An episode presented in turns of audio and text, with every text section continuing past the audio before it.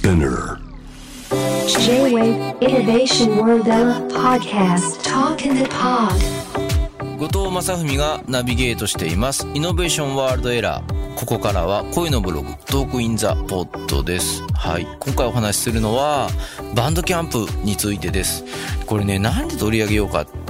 と思ったのはその Bandcamp でなんかねあの自作自演をしたんですよ。自作自演ってのは何かっていうと自分の楽曲をアップして自分で買うっていうことをやってみたんです。これ新聞にも書いたんですけど、これ結構ね、なんていう、当たり前のことやっただけですよ。当たり前というか、特に新しい発見ないんじゃないのって思う人多いかもしれないんですけど、自分の楽曲を100円で売って、自分で買ったんですよ。100円で。その時点でまあ、基本的にはまあ、普通収支ゼロなんですけど、だけどまあ手数料とか引かれるんで、僕の売り上げは72円だったんですよ、メールが来て。うん。で、72円も振り込まれたわけなんですけれども、いやいや、でもこれね、すごくね、難しいなって思ったの。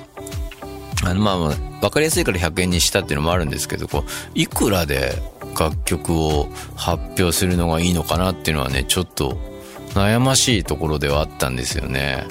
っていうのも、基本的には音楽って、まあ、ただでも聴いてもらえれば嬉しいと思って作ってるんですよ。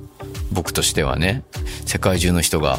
なんだろう、自分の曲を聴いて褒めてくれるっていうだけで、それで十分な見返りだから、特に金銭的な何かが成り立たなくてもやりとりがね、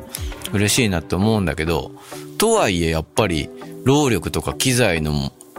代金とか考えると、いくらかの収益はあった方がいいわけで、そうなってくるとね、やらしい、やらしいって考えていいのかどうかっていうのも難しいとこなんですけれども、金銭的な、うん、なんか収入があるといいよねっていうのはやっぱり正直思ってしまうところであって、でまあまあ、じゃあ楽曲、いくらで売っていくらで買うのかって考えた時に、売る側と買う側の、なんて気持ちの乖離っていうのがやってる自分の中にあるっていうのが不思議で、自分がこう人の音源を買う時って多分1曲500円だったらまあ高いなと思いますよね。250円でもまあまあそこそこしっかりした値段設定だなと思うし、100円だとちょっと安いかなって思うところがあるかもしれないんですけど、まあまあ1曲世の中的には150、100円から250円の間かなみたいなイメージで、リスナーとしてはね、リスナーとしての僕は思うんですけど、ただ売るってなった時に、いや、お前の楽曲、100円ってなんかこう決められちゃったらちょっとなんだろう安いなって思う気がするし、自分としてはもういくらでもいいかなみたいな。1000円でも労力的には問題ないかなと思ったりするけど、でもリスナーとしての自分からすると1000円なんて高いでしょみたいな気持ちがあって。だからやっぱり産業構造上いくらっていう設定、まあ大体決まっちゃうけど、本来的には音楽に値段つけるのめちゃくちゃ難しいなみたいな、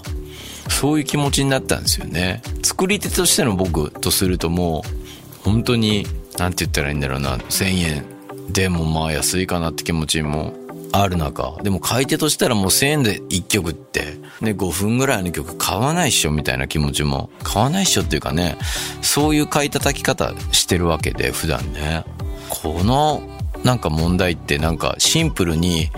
あ、そうかとは言えないな、みたいな、とってもとっても難しい問題だなと思って。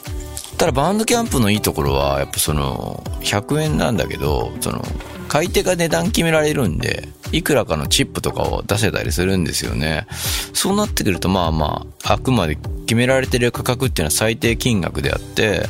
いくらでも多めに払ったりとかはできるみたいな。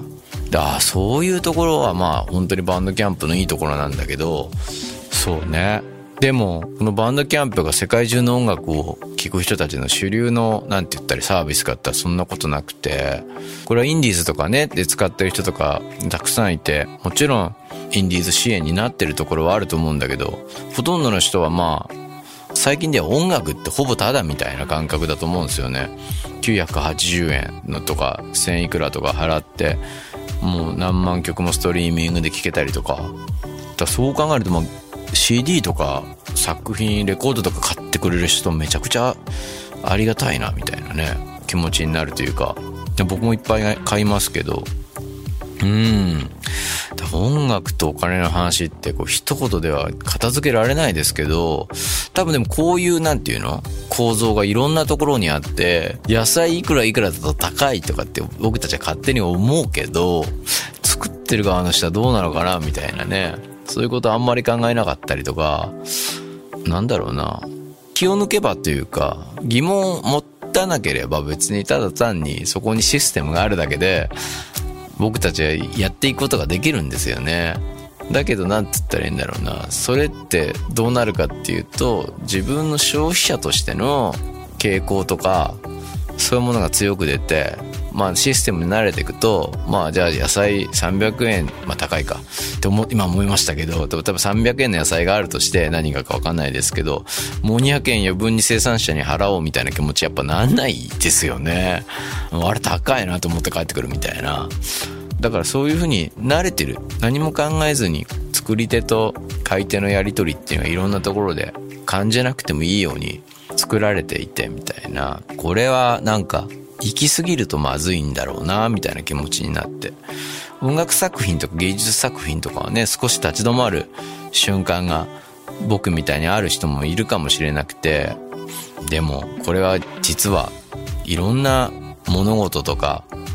そういうところに適応できる本当は悩まない悩んだり立ち止まったりしないといけないことなんじゃないかなみたいなまあすごく面倒くさいことをね今週は考えたわけなんですけれどもねまあでもそんなの、インディーズのバンドとかからしたら、まあ何今、今更みたいな当たり前だろみたいなこと言われるかもしれないですけどね。でも僕らの頃は、CDR とかを1枚1000円とかでやっぱりライブハウスって売りしたんですよね。それ売れるけど、まあ大体ね、帰りの駐車場代に消えるみたいな。合計1000枚ぐらい売ったけど、まあ日々のそのバンド活動のこまごまとしたバンド的な出費に消えていって、結局なんか儲かったっていう記憶はなくて。うん。そういうものってなんか物があったから割と実感しやすくなったけど、音源ファイルみたいなデータになるとまたちょっと感覚が変わったりとかして、その CDR の後僕のバンドはデビューすることができたから、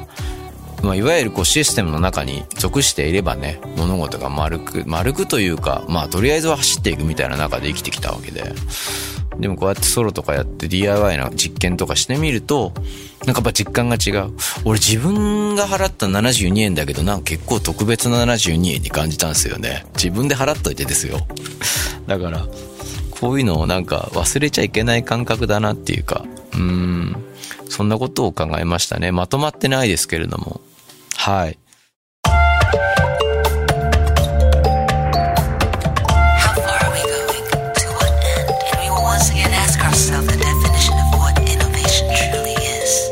You're listening to J-Wave Innovation World Era podcast.